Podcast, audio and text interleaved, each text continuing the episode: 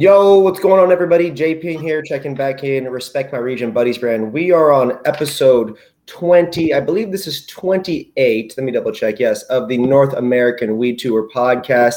Today I've got Ian Rassman. What's up, Ian? How you doing, brother? What's up, Joey? Great to see yeah. you, brother.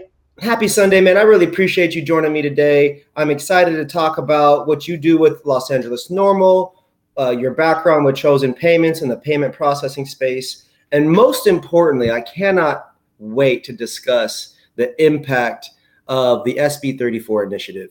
And so, thank you, brother. I appreciate you. How are you doing on this beautiful Sunday morning? I'm great. I'm honestly fantastic. Life is good. And, and where in the world are you right now? Marina Del Rey. Marina Del Rey, California. You're next to the beach, correct? Pretty close. Yep. oh my gosh. Must must be nice. You know, not everywhere that cannabis is legal is in beautiful areas is in beautiful places. And California is such a, and Southern California particularly, is wonderful because we have outdoor grows, we've got indoor grows. I know yourself doing a little bit of cultivation along uh, just just like I am. Um, can you can you talk to me a little bit about who you are and and kind of what you do in the cannabis industry, so that way some of the people watching can get an idea if they're unfamiliar. Yeah, sure. You know, Marina Del Rey, it's right adjacent to Venice Beach, right? Mm-hmm. Um, and um, Venice Beach has been a, a, a, cannabis safe zone, if you will, for 50, 60 years. You know, it's been, it's been going on. People smoking on the on the streets and on the sidewalks and out in public there. Venice Beach has been long been a hotspot. So um, anyway, um, what do I do in the industry? Well, I run a nonprofit called Los Angeles NORML. Um, we are a 50 year old organization that advocates for consumer rights um, to cannabis. You know, it's quite different than um, uh, industry advocates, right? We're out there advocating for the consumers, the average person, you and I, and the person, the people that like to consume. Look at that. What do you got there? That looks trying to show this, trying to show this berry dream real quick. See if I can get it to focus in. Oh, there she is. Oh, look at that. Yeah, there we go.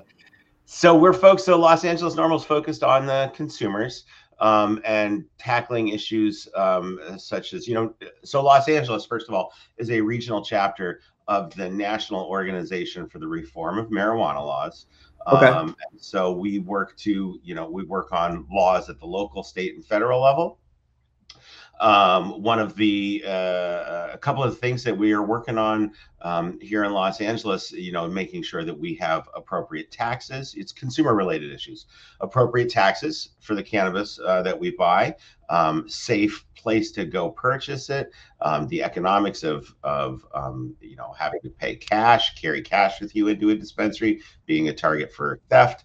Um, so anything that's really consumer related, more access. It's it largely comes down to access, Joey. Honestly, yeah. You know whether it's um, access because you don't have a dispensary within 50 miles of you because you live a little further out from the city, or mm-hmm. maybe um, it's access um, um, because you have look at that um, it may be access because taxes are too high, right? So people may be priced out of being able to afford it. Um, okay. So it's really a, a, lot of what we do comes down to access. All right, um, cannabis. So so with so with Los Angeles NORML, you guys are you know you're actively trying to change or push through more effective legislation that benefits the customers, that helps the That's patient. Right. That's right. Wonderful. Because myself, coming from another state, you know, when I first got to California, I couldn't really afford the the recreational weed prices. And so I did find myself, you know, when I was living in Carson, I found myself going to these Long Beach trap dispensaries or the, what they call the black market dispensaries, which I don't like. I don't like that terminology. Um, but $25 rates, $30 rates, you know, out the door instead of it being 40, 45 or whatever the taxes vary from area to area. And so I really appreciate what you guys do with LA NORML because in Washington State, where we came from, we have very high taxes as well, but they don't they don't put it on the customer. $60 rate has always been a $60 rate, 45, 30, 35. California really, really puts it onto the patient side. It really, really put it onto the end consumer so that way they can make their margins. And yeah. that's fine because we got to do business, right? Businesses have to stay, uh, have to exist. Uh, cost of existing is much different in Los Angeles, San Francisco, comparatively to Washington uh, or an Oregon for that matter, right? So uh, all these different chapters of NORML, they all do different things in terms of patient access, correct? That's correct. Yep. Uh, and, there are uh, 50 chapters, um, mm-hmm. you know, one per state across the country. Um, Cal- uh, states that have larger populations or more activity, like California, have yep. a few different chapters. So we have California NORML. um, and then of course we have Los Angeles NORML. There's there's a, a very very active chapter in Orange County. Yep getting a lot done. We have San Diego, uh, Contra Costa. Um, so we're really a lot of different places in California have organized, gotten a team together, um, and jumped in on the bandwagon to try and you know reform their local laws. I think it's and I and I love that. You know, the only way that we can keep the country accountable is by you know coming together as a community and understanding all of our differences and all of our similarities at the same time, and and unite to to get some change actually done.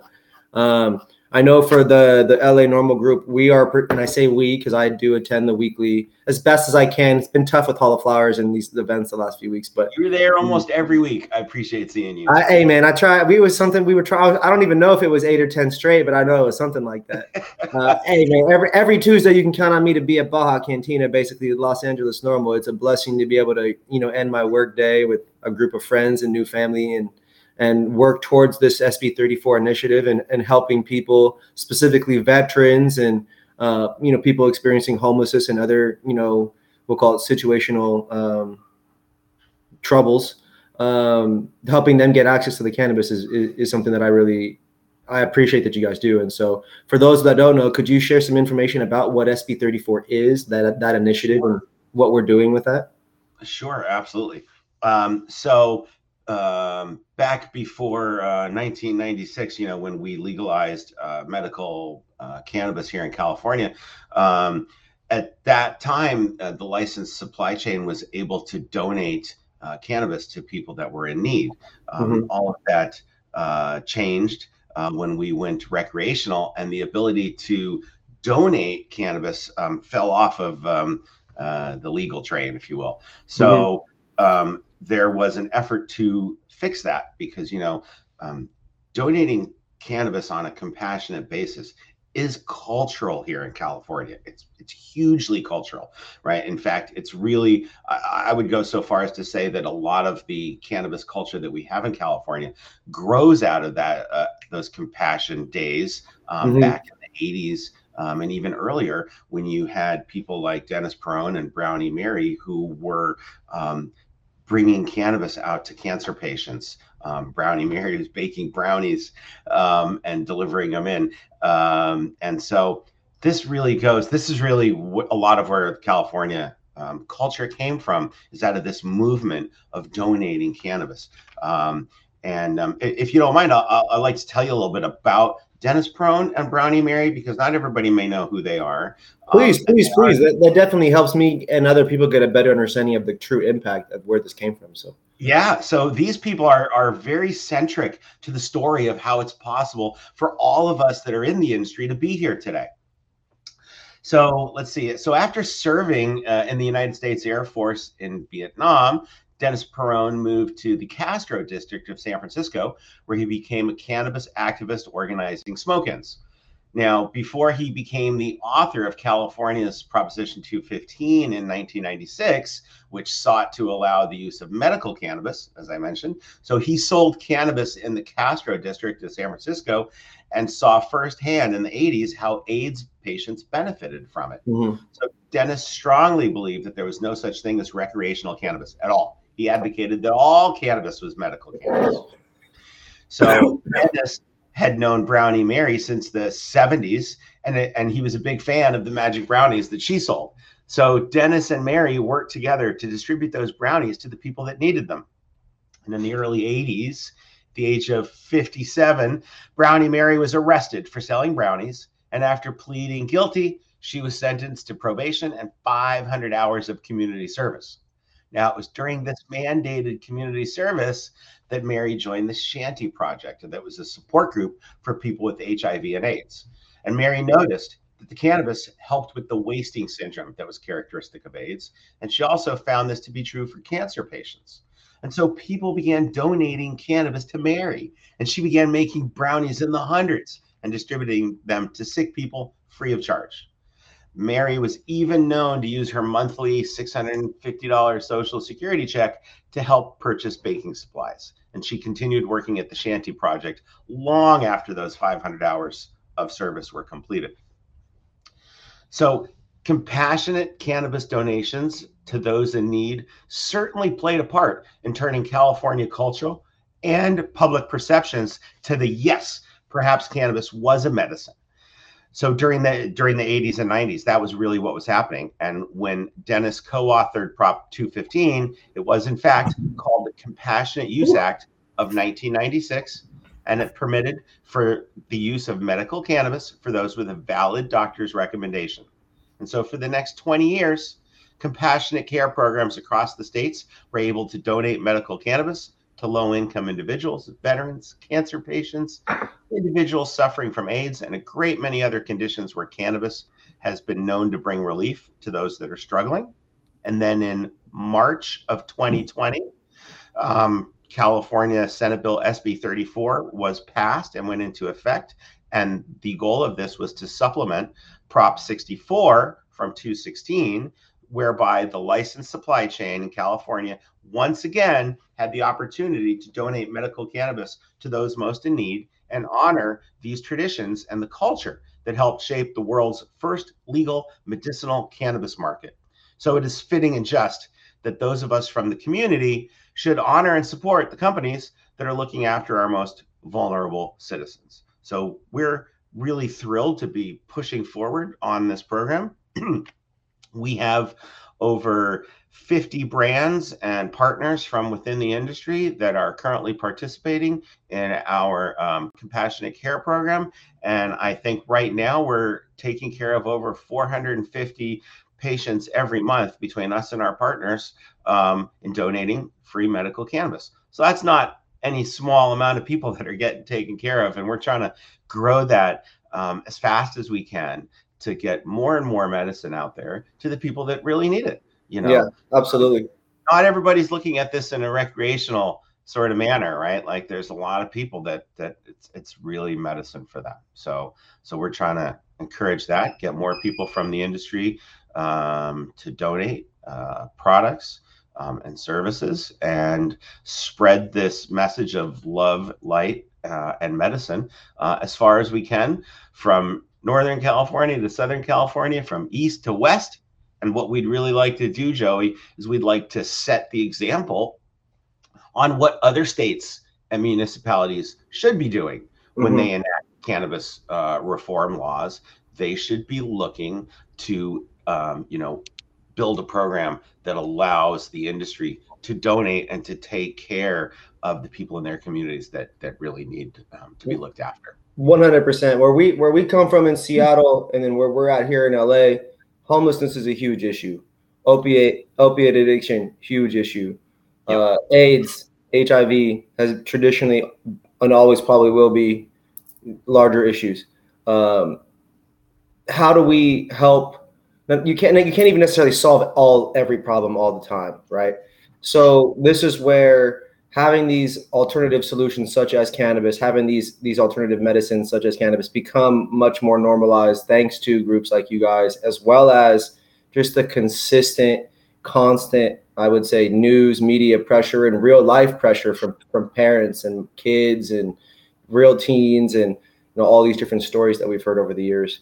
Um, it, it's really it, it's just really powerful what, what you guys can what you guys are able to do and, and and to set the example across the rest of the country is you know, I wanted to be a part of that being that I've lived all over the country. I've had friends get arrested in Texas. I've been cuffed sitting on the side of the road in a neighborhood for walking around a neighborhood smoking a joint, not thinking anything of it, you know? And um, those are just certain things that we want to change culturally, right? Uh, and so with, with with what you guys do again, I appreciate it um, very very much, and I you know thank you for the opportunity to be a part of the you know the the weekly meetings and the the Taco Tuesdays and all these different things, bro. It's it's a good time. You, guys have a really great group, man.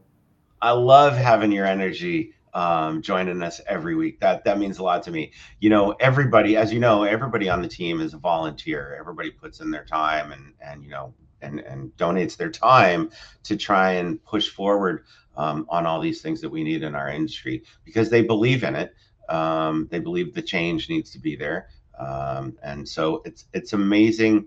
I tell you, it's amazing to be part of an all volunteer organization where people are working. I mean, you know, yeah. getting things done on a volunteer basis. It's it's a beautiful thing.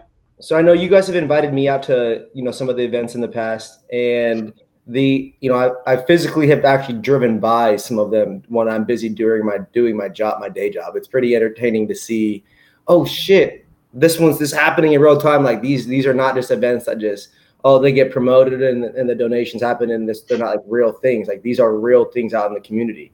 And so talk to me a little bit about, you know, describe what, you know, the setting for an event. Where do you do that at? What kinds of brands typically are involved? Um, you know, where do you do them and, and how does it look? Sure.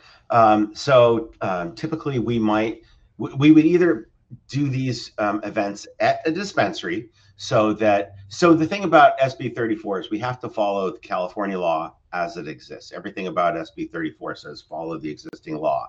Um, so that means that the only people that can hand out the bag um, to a patient is going to be a dispensary. It must must go to the consumer from a dispensary. Now, as you know, we have different kinds of dispensaries here in California. We have traditional brick and mortar, um, and then we have delivery. So in the case of a traditional brick and mortar um, dispensary that wants to do an SB34 program, we will typically set it up either in the store itself or perhaps in the parking lot. Um, and if we do a parking lot um, setup, then you know we'll bring our pop-up tent.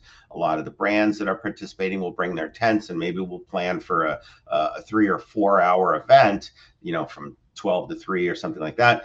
Um, and then all of the pre registered patients, um, usually in groups of 25. We try to do every event has at least 25 um, patients, maybe maybe 50 if we get enough brands that are kicking in enough product.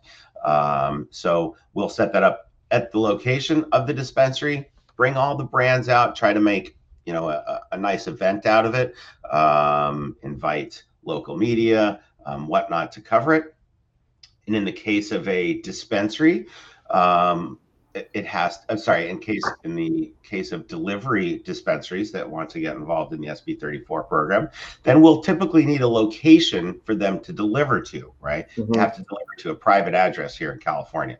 So we have many partners like uh, American Legion Posts. Mm-hmm. Um, um, have you know spots all around the city. Um, and we've found that they are very friendly to these SB 34 events. So we'll typically go down to, you know, an American Legion post, like for example, American Legion Post 397 in Monterey Park. Um, we do a monthly event with them and with Pineapple Express and a lot of other brands. So Pineapple Express delivers down to the American Legion Post. Um, these these delivery events are really beautiful because um, you have a support group that develops. So, for example, down at the American Legion Post 397, they have um, an outdoor area under a tent where um, their members and their patients can come and consume. So, we'll deliver to that event. Um, because it's private, people will get their bags. Then there's, you know, a tent around the side of the building where they will go sit and consume their cannabis and support each other. It's so much more than just the medicine itself there's conversation there's support from people that are in similar situations than yourself. So it really is a support group. So to, to attend one of those events you know we where we've delivered into a particular location it's truly beautiful. Um, yeah. seeing people coming in um, and getting their bag of medicine. And um, you know I, i've seen grown men crying in this line um, you know, tough military guys, like with tears in their eyes, that that somebody's just handed them a bag of medicine. Typically, these bags are worth anywhere from three to five hundred dollars, so it's not any small donation that they're receiving. Um, and you know, they start looking through the bag, and it's like, oh my gosh, I'm going to use this to sleep, and this one's going to calm me down during the daytime, and you know, to hear the stories talking about uh, where these these people are talking about what the medicine's going to do for them and how they perhaps couldn't afford it um, and all these things. I mean, they get weepy. I get weepy. Uh, it, it, sometimes it turns into a, you know, a hugging and, uh, you know, a support group. I mean, it, it's unbelievable. I mean, the, yeah. the, love that comes out of these things are are just wild. Well, that's beautiful. That's beautiful. You know, and I, I, you know, I used to be a bud tender, and sometimes you get those conversations in the store. You know, you get them on the floor, and you know, just simple discounts, the simple, you know, little but free product or whatever it is, or just a shirt for their favorite brand. A lot of people, you know, just really resonates with them. And and I know for myself as a patient, I've been in the ER over over 12, 12 times, I think, maybe 13 times for kidney stones. And wow. so I know that, you know, although I've got a, you know, consistent job and things now, uh, it wasn't always so easy, you know and that's where having those kinds of discounts and having those you know some, the occasional gifts or getting something to rock your favorite brand or whatever it is like that stuff really means a lot. Uh, yeah. especially when your when your life every day isn't easy you know? Um, yeah. and so for you guys you know SB34 has already had major impact. Are, are you able to you know you probably don't know the exact number but roughly how many events have you guys put on already? Well that's a solid question. We're up to about one a week right now um, all around Southern California. We're doing, I think, I think last time we checked, we're covering six counties. Um, um, we really have an event going on every week. We started in March of 2020. Uh, give a big shout out to Cannabis Works and um, um, the Veterans Cannabis Coalition, um, Shelly McKay, Eric Goepel. Literally March 1, the very first day that the um, SB 34 was um, enacted and ready to go, um, those two popped out um, with a compassion event on day one. They were the first in the state um, and certainly first in the world to, you know, set up a program to donate medical cannabis um, from within the industry out to these patients. So, how many events have we done? I, I really don't know. It's really been about so one, one, a week. one a week since last March or May. You said March, so one a week for almost a year and a half. I, so six sure. six months to four weeks, 24. I wouldn't say we were doing one a week at the beginning, but we're definitely doing one a week now. That's very cool. I mean, either either way, to get up there, you know, to, to be up there in that 10, 15 to 20 range, that's still it's very impressive. And you guys are helping 25 to 50 patients, you know, per event. That's huge. You know, you're helping real people. They they, you know, we need it. There's people out there that they need it. And even now in the in the recession and with the COVID, uh, having you know, ruined lives for well over, two, you know, going into two years. Um, gosh, the impact that you guys are able to have are huge. Now, for a brand that's trying to participate, can you walk me through a little bit of that process? Let you know, obviously, um, there's a number of brands that are that already do participate. If you wouldn't mind shouting some of those out, and then kind of you know what it takes to get involved for the rest of them. Sure. Yeah. Absolutely. Let me. Um, I got a small little list of the people that are involved here just to refresh my memory. So yeah, actually, go to our uh, website, lanorml.org, and that's spelled N O R M L. We go there now. Uh, so if you go to lanorml.org, um, we have a link uh, there. Hold on. And it is Here's the full URL if you want to go directly to that page lanorml.org slash SB hyphen 34.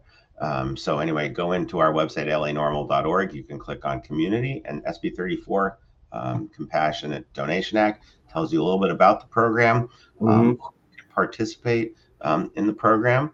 Um, and it's really anybody in the licensed supply chain in California. If you have a cannabis license, you can participate.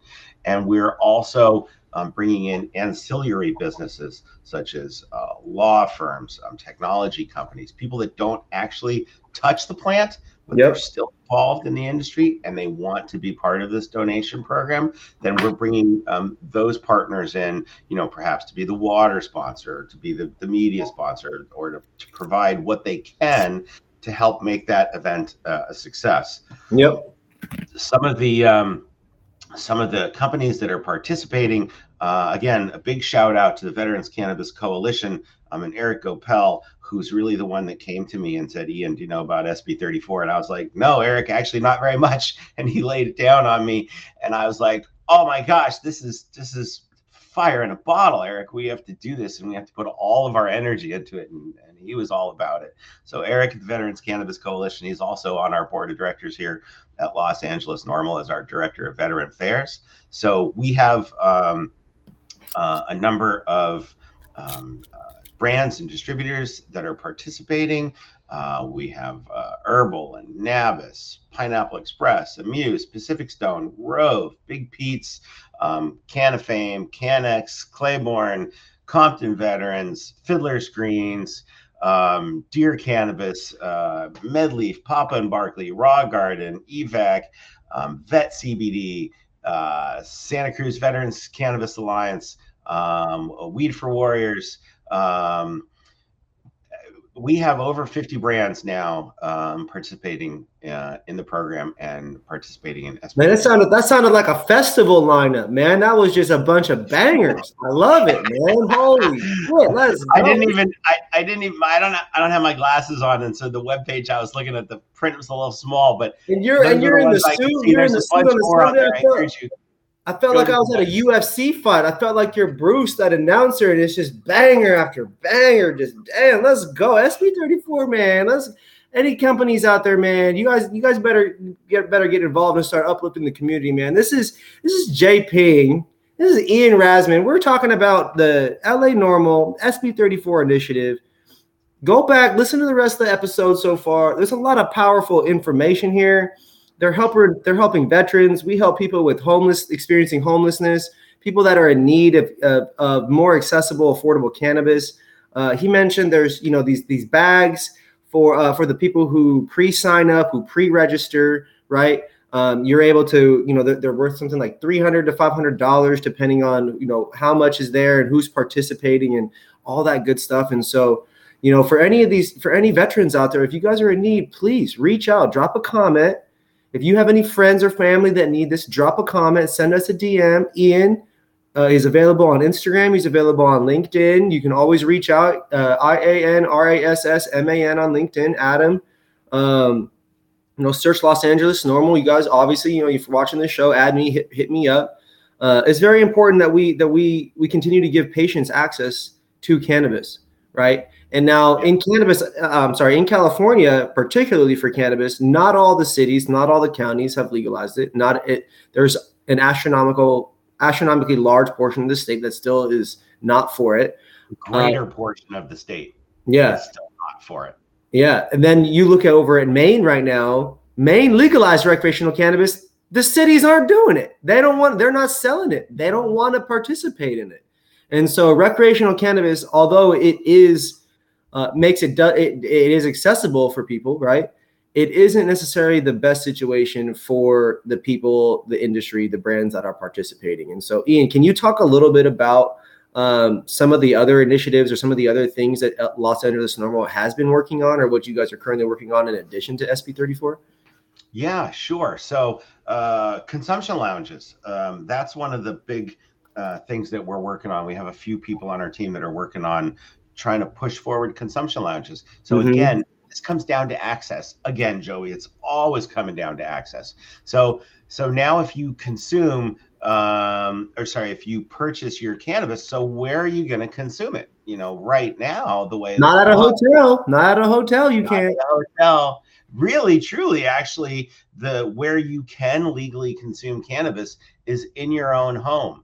But in if you don't actually own a home, and perhaps you're living in an apartment or a condo or something like that, you very well may be subjected to the laws of that place where you live. And multifamily units are frequently uh, no smoking, and they that's a blanket no smoking rule, which applies to everything, and and even you know cannabis vaping um, um, can be part of that. In fact, the city of West Hollywood was it in was it last year I think um, tried to they had an initiative on the table to outlaw all kinds of smoking, absolutely any kind of smoking in all multifamily units um, in West Hollywood. Now, think about this for a second.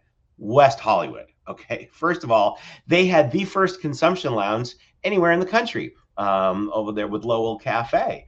Um, and they actually have quite a number of dispensaries that have been licensed in West Hollywood. So, what's the messaging there, right? Like, you're the city of West Hollywood, so you give out some licenses and you say, "Yes, great, you guys." Can." They gave out sixteen.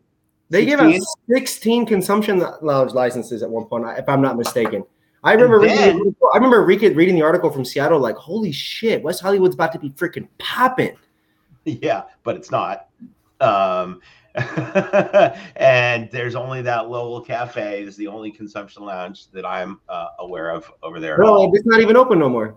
And it's not even open anymore. Uh, but it was open for a little while. But but what was the messaging that the city of West Hollywood is trying to get out there? Okay, we've licensed all these dispensaries. Please feel free to go buy some product, but don't even think about using it unless you bought an edible. Don't even think about smoking it because you can't smoke on our public streets. You can't smoke on the sidewalk.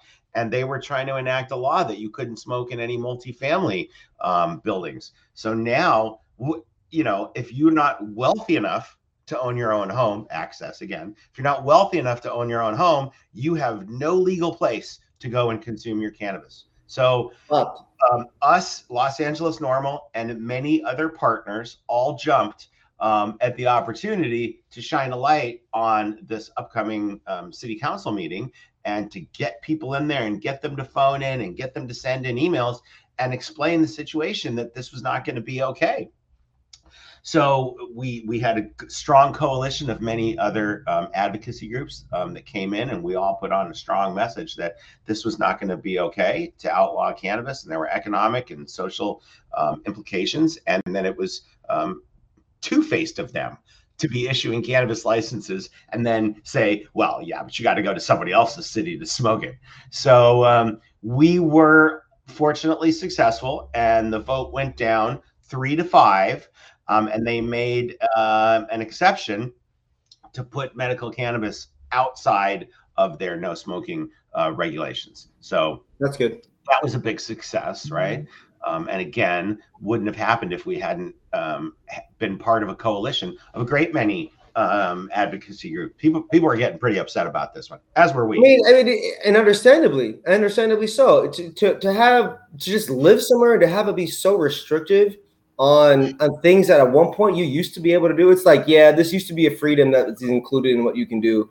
Yeah, we're gonna just start inching closer and closer and pulling things back. Like, come on, man. Especially in terms of something that's literally about medicinal benefits and patients. Like this is written into the state that this is a medical medical situation. How can you how can you just group it into something like tobacco or liquor or any of the other schedule whatever drugs? It's just frustrating, man. I'm sick, I'm sick of that shit. You gotta we, we gotta stand up. You gotta fight and, and fight and change it. And that's the part of the thing. I'm arguably one of the more younger guys at all these other NORML events, and that's where I wanted to work with you guys so that way we can encourage m- this next generation of advocates to come in. Am I am I going to be the person that's out on the stairs and the steps waving signs? No, that's not me. We're in the era of social media. I'm about to make some shit to go viral and, and try to get it in front of their faces that way. You know, 100 million people all trying to do something is way different than, you know, 100, 200 people yelling outside, in my opinion. And yeah, so you you're you're on the younger side of this advocacy movement. I'll tell you though, that's where it's at, hundred percent. Mm-hmm. Uh, you know, we we we need the next generation of advocates coming in and getting involved and seeing, having them be part um, of the society that they want to live in. You know, Correct. define it. Um, you know, the the older guys, me and, and generations older than myself. You know, um, we're we're we're not going to be around as long um, as the younger generation, and so this is really where the energy is coming from. Um, and and I appreciate that you're involved all the time. I mean, your involvement has really been amazing.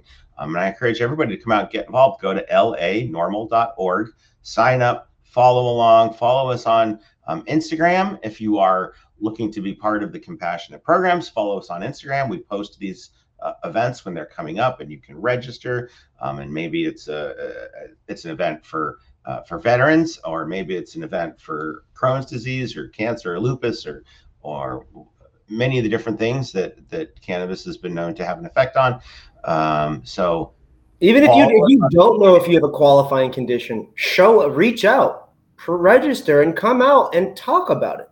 Come 100. learn come get some education, come network, come meet some people who really care, and you'll be able to get a better idea at the end of the day. And it's not like we're going to tell turn people down who come up and are, you know, who are clearly communicating what's going on or or who are unsure. This is more about again access. We're not going to be the people restricting access. like we got it. We're we're out here helping people. So for a brand that wants to get involved, what's the best way for them to reach out and kind of what's a little bit of info on that process? Absolutely. Come to lanorml.org. Uh, you can contact us. You can contact uh, uh, myself directly. Send us a message on social media. Say, hey, I want to get involved. I'm a brand. Um, we, we do have a form on that web page where you can just pump in your phone number and we'll call you back um, and and see uh, to what extent you want to get involved um, if you're an industry company um, and what you want to do. So this SB 34 program works best when you have all the different parts of the supply chain involved, right? So you want to make sure because the way that the law is broken out, let me tell you, actually, one of the things I forgot to mention is what's the business benefit of being part of the SB 34 program? We talk okay. so much about the love benefit, right? Like we know that there's community benefit there um, uh, in taking care of your community, but but let's be honest, there's a real business benefit to being okay. involved in this compassionate care program. Um, so the way that the economics works on this is that when you are a licensed, um, when you're part of the licensed supply chain, you're in the track and trace system here in California called Metrc.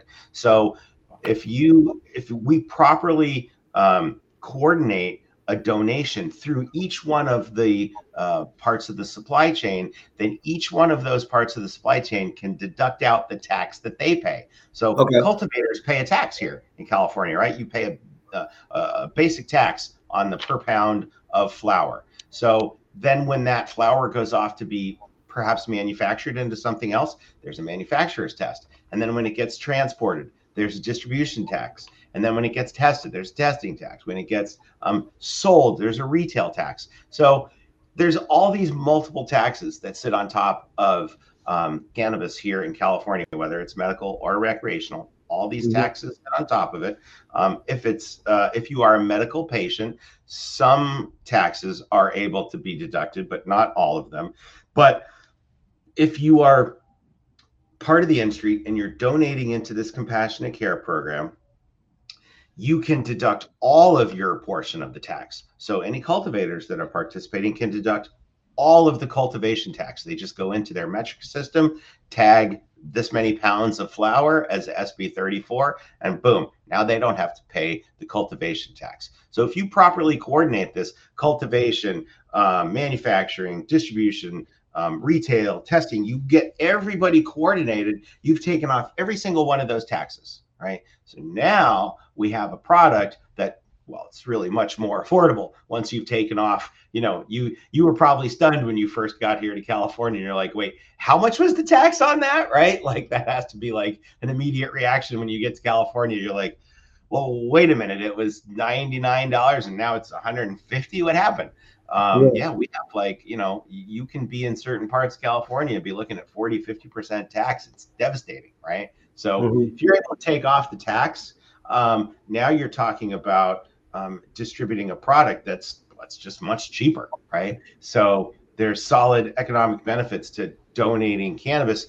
We're going to put you out there in the community, tell everybody what a great job you're doing in donating this cannabis. There's amazing marketing opportunities, right? Um, to get the message out to your community um, and we amplify that message to say you know this dispensary look at what they're doing they're taking care of 25 veterans every single month on a saturday they're, they're doing a cannabis giveaway and you know we yep. lift them up applaud them um, hold them out um, tell everybody what a great job they're doing so this is you know the the the opportunity to go out on social media with some video of uh, cancer patients or veterans receiving their bag of product.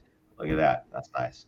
Yeah, little buddy's going right there. Come on. Um, and uh, you know, so so that's the magic right there for for people to participate. Deduct off the tax, make it cheap, um, do an event, invite the public, tell everybody about it. We will tell everybody about it. and you know, this is a beautiful thing to be able to tell your community, hey, you know, why should you shop here? Because we care. We yeah. care about our community. We're taking care of the people here that can't afford it um, and that need it. Um, we're taking care of them. Um, that's what we're doing for the community. So it's it's a beautiful thing. Um, and I think that the, the power there when you're out there demonstrating love into your community, I mean, what's better than that? I agree. I mean, like you said, the to bring to not only bring people together, but then to create a little bit of the opportunities for brands to get the messaging out there that they're a part of the community. I mean, not everybody's about you know, look at me, look at me as I'm helping build a community, right? That's definitely a part of it. And shout out to those people as well, moving behind the scenes or being a part of things and just uplifting without the notoriety. I think that's those are those are definitely a special kind of people.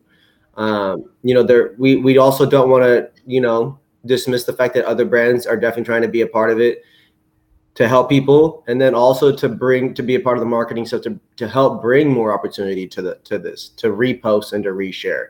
Some of the brand partners you guys have have large communities built in. They have lots of fans. They have thousands tens of thousands maybe even a hundred thousand or more. So it's very exciting and it's very cool. I know that the events are very powerful uh, and I can't wait to physically be able to attend one here, hopefully very soon. Do you have some info on some of the next ones that are coming up? You know, it's uh, I those details don't stick in my head so well. so we put it up on our website. Go to lanorml.org. Um, we're constantly um, uploading uh, the events there, so you'll see what's coming up next. For sure. Um, Shout out to the website la lanorml.org. You guys actually utilize it for a lot of different updates.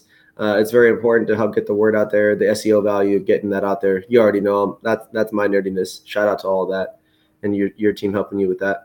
Um, now, Ian, let's go ahead and switch gears. You are also an entrepreneur for Chosen Payments. Talk to me a little bit about what you do in the payment processing world.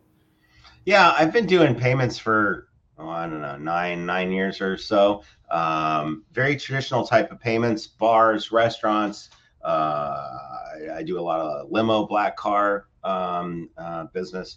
Um, you know, any business that accepts credit cards. Um, I'm a, credit card processor, so I help facilitate that process. You know, bringing in the equipment, moving the money off of the customer's credit card into the merchant's bank account. That's traditionally what I do. So, four years or so ago, I started um, getting gesundheit there. that's the ter- hey, that's the terp sneezes. so, Ooh, so them buddies, you guys. Oh my god. so so four plus years ago i decided um, to start spending more um, of my time and energy in the cannabis industry recognizing that that things were, were largely kind of messed up in the cannabis industry what i do outside of the cannabis industry for bars and restaurants i cannot do for um, retailers in cannabis um, mm. they're not they don't have access to uh, traditional credit card processing like Visa and MasterCard. Um, they cannot accept that. Visa and MasterCard have a, uh, very clear policy that thou shalt not purchase cannabis or sell it on Visa MasterCard. They just don't want anything to do with it. Um, so again, this this we hope is going to change um, when uh, the federal laws change and that you know these uh, credit card companies don't have this fear of getting involved in the industry because it's a schedule one narcotic and they don't want to get accused of uh, being drug smugglers and whatnot so, um, yeah. so nobody's touching that right now so there are very few um, options for retailers that are looking to um, you know, sell cannabis and anything other than cash, right? Cash is so terrible for everybody. It's terrible for the industry. It's terrible for us as consumers. Who wants to walk down the street with two hundred dollars in your pocket because you're on your way to the dispensary? Like, I actually I've never had. I don't ever carry that kind of money uh, on me. I might have twenty or forty dollars maximum. Um, so um, the industry itself needs better access to payments. Um, as I mentioned, it's very restricted in the types of things you're allowed to do. Really, at the moment, the only thing that you can do without getting into trouble um, is uh, uh, cashless ATM, PIN debit ATM transactions. That's it. There's no credit. There's no Visa, no MasterCard. So that's what I do for dispensaries. I set them up with the hardware to accept ATM cards so that when you go into a dispensary, you know, typically there's a cash machine in the corner. Mm-hmm also do those cash machines. Um, but then you can also walk with your ATM card to the counter, insert it into a little device, the same thing you might put it into when you go to Starbucks to buy a coffee. Put your ATM card in there, enter in your PIN number. You know, it's this much for your purchase today. Yes, no, PIN number, and away you go. So those are the types of uh, payments that I do today. If you are a mobile delivery company, then I have that same hardware that's battery operated on a 3G, 4G signal so that you can go to the customer's house um, and they can pay for their product right there on the front steps um, through that hardware. So that's what I do. It helps take some of the cash out of the business. Um, nobody likes the cash.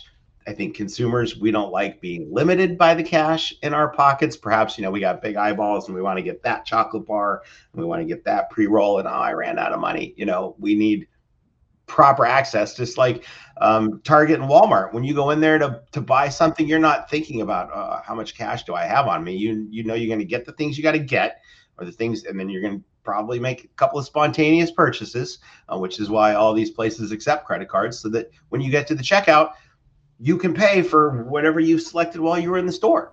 Yeah. Um, so the same's true for cannabis. You know, you you people will walk around the store. Probably you went in to buy an eighth, but then when you're in there, you're like, oh, that chocolate bar looks pretty good, and oh yeah, there's that party tomorrow. I better bring a few pre rolls. You know, so you want people to be able to be like, you know, spontaneous purchase um, in your dispensary. So when you're accepting other than cash, typically your um, your average sale amount will go up by you know as much as 30%. So if you're a dispensary, you know, to enable your customers to spend more in the store, that's that's important. Definitely, um, definitely something you want to be able to do. I know myself personally. Every time I find out that, uh, a dispensary takes card, I know I'm spending over a hundred dollars. that's right. Every time. you all, you definitely going to spend more. That's what's uh, crazy too. It's crazy too is if you got an ATM, and this is just simple. This is just simple, easy. Like if you got an ATM and your ATM only allows you to take out 200 bucks, but you're you can sell more than 200 dollars worth of product. What are you doing? Not figuring out a way to take their digital money? Like, come on. Like just because just because the situations that you're aware of already hasn't a lot hasn't worked for you to take cards. This is why I got you on the episode, man. You're here to figure it out with all my with all my people who complain about not being able to take cards and banks and this and that. Get on the phone with Ian if he can't do it for you, he's going to point you in the direction of someone that can. Why? He's a trusted resource in the cannabis industry. He knows a lot of quality people. He's connected to people on LinkedIn. He's connected to people through LA NORML. And payment processing is a vital part of this industry because it does all revolve around patient access, right? Yeah. You're a, human, you're, a human, that's 100, 100% uh, times two about giving patients the ability to buy what they want, where they are, where they need to buy it, uh, without too much difficulty and not, you know, we'll call limited taxation. There is going to be taxes, so taxes on everything. So, yeah, right. and you know, uh, when you do everything in cash, you know, I mean, what what am, what's the best way to make sure that anything becomes corrupt? do it all in cash, right? I mean, it's just insane that we've got, you know, a multi-billion dollar industry and, you know, a lot of it's operating in cash. Like, you know, yeah, it's, it's crazy. Just, just not good. There's nothing good about it. Think about that. Think about that too. Though. Think it, take it to other levels. We got to go to the bank. We got to drive to the banks. Now we're on the roads. Now we're damaging the roads more. We got to, it's just more extra trips, more extra time, more extra gas, more extra money. Is it maybe in the economy? Yeah, but the more the more we spend money in the economy, the more wear and tear we break on the economy as well. So we only getting bigger. We got to help patients out.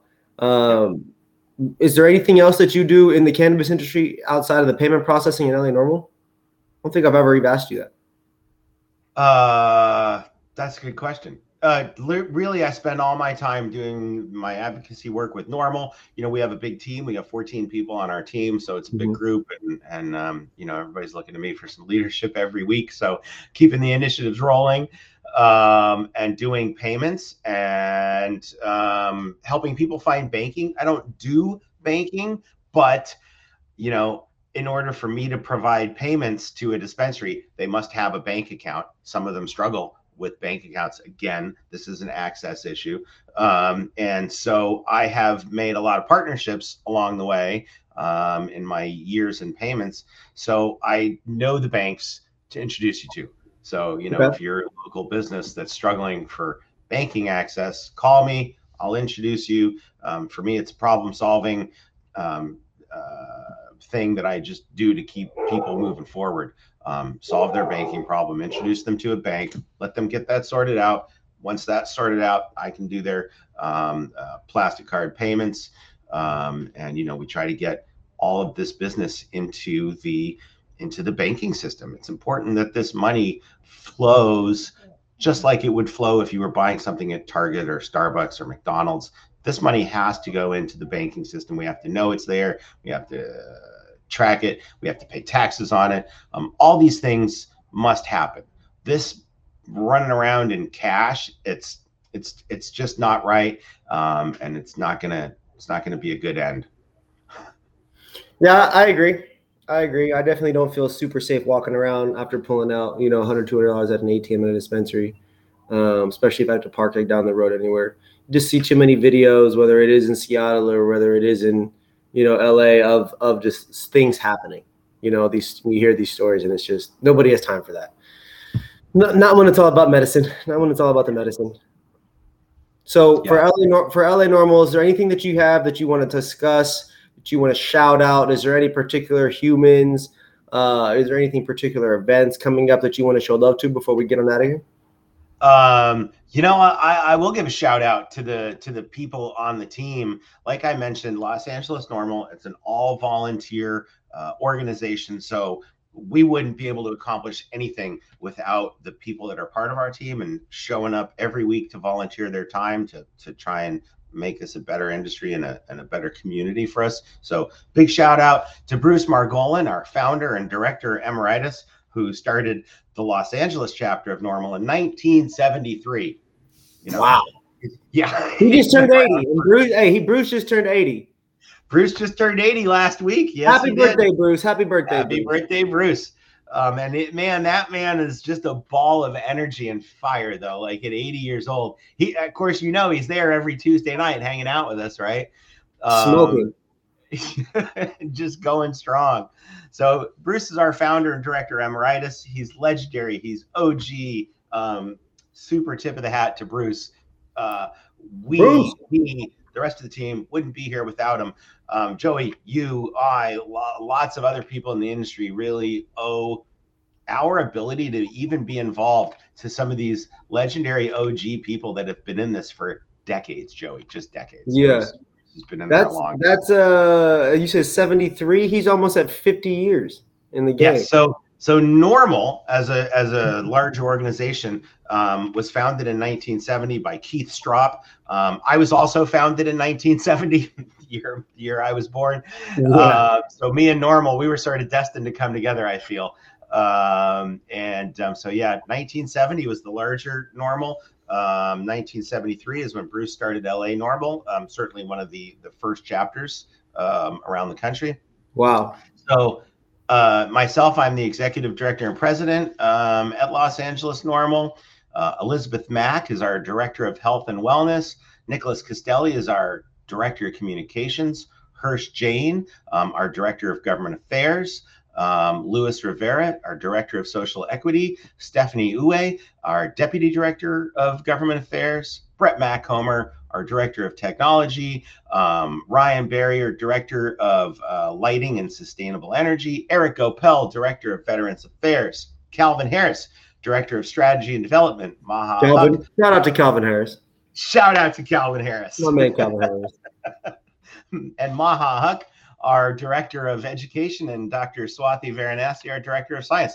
That's the team showing up here every week, volunteering their time, putting in their energy for our community to try and you know push uh, push this reform forward. So those are definitely the people I would give a big shout out to. Um, huge supporters like yourself, um, Joey. You've been an amazing energy uh, for us bringing the team in, bringing in um, respect my region, um, shining a light on on advocacy. Um, I, I, appreciate the energy from people like you, brother. No, thank you. I appreciate what all what you and the entire team have done. Big shout out to Bruce. Happy birthday, Bruce. Uh, I was with Maha a few different times over the uh, at Hall of Flowers. So big shout out to Maha and everybody else on the team as well, man. You guys have done some really empow- uh, powerful and impactful work uh, and it attracts people like me. And it's you know something that my team and I that we're proud to be a part of week in and week out. Uh, you know, in our own special way. So you guys are definitely going to see uh, more from Los Angeles NORML and the Respect My Region group. Uh, Ian, you and I have some event stuff to discuss coming up that we've some maneuvers have been made. Uh, Hall of Flowers moving and shaking now. Um, people are with it. People are moving and shaking in their own, you know, lanes, and we're all going to be able to come together. And, and uh, I think what do they say that the rising tide lifts, lift, right, something like boats. that. Yeah, so I, I remember, all boats. Yeah, I remember you guys. I remember you guys saying that shit at uh, at the, one of the LA NORML meetings, and I was like, I've been hearing that more and more. And so here here we go. As a community, we all work together. We all grind. We all shine. So That's right. I'm, I'm very appreciative of you, Ian. Thank you for being on the episode today, everybody. This was episode 28 of the North American Weed Tour podcast. Before we get out of here, I just want to shout out the people that provided the high in my question because I freestyle every part of these interviews based on the highs and the weed that I smoke. So if you guys feel that I have a bad episode, my only excuse was the smoke. So right now I'm smoking on just so you guys can see this was the jawbreakers that we did from traditional. They just launched a dispensary in downtown LA. This is the lollipop right here. And I really enjoy their branding on these. Another traditional yeah. one. And then this Berry Jane from oh whoops other way from Ember Valley was pretty crazy. It was one of the most beautiful blue. It looks very much like a blue dream. So before I say it is, I'm going to confirm with them. But one of the best blue dreams I think I've ever smoked, and arguably one of the best looking uh, indoor grown blue dreams I've ever seen. So big shout out to that. And then of course you guys saw me choking on some Buddies brand live resin. So shout out to my employer, you know, the the always behind the scenes sponsor for my vape, you know, lifestyle. Um, Ian, thank you again so much. Everybody, please like, follow, subscribe. Go uh, connect with Ian on LinkedIn. Feel free to drop a comment, shoot me a DM, whatever you guys need to do. I'll uh, I'm happy to put you in contact. Of course, go follow LA. Uh, I believe it's LA underscore NORML, correct, on Instagram. On Instagram, it's uh, it's all fully spelled out. Los Angeles NORML. Yeah. Okay. So yeah, just go follow go. the LA NORML one. It's a rogue account. Los Angeles spelled yep, out. Yeah. All, all right, everybody. Yeah. So yeah, I retract my statement. Go follow at Los Angeles NORML. N O R M L. Um, Los Angeles, spelled Los Angeles. Tap in, give them a follow, drop them some comments, some likes, repost some stuff. And then, of course, if you guys would like to show up every Tuesday at Baja Cantina, we may switch one out here and there, but, you know, definitely have some exciting things on the horizon. So, uh, appreciate everybody for watching. Ian, thank you again. Air 5 through the camera. Appreciate you, brother. Uh, and I will see you today, Sunday. I will see you in two days. Tuesday. I'll see Tuesday. you on Tuesday. Tuesday. We hey, Ian's there around 420. I get there around six. You guys come through. It's delicious. I love yeah, y'all, Ian. Baja Cantina, Venice Beach, Tuesday at 420. Pakalolo 30 at 420. I'll see, I'll see you Tuesday, man. My, Thank you again, brother.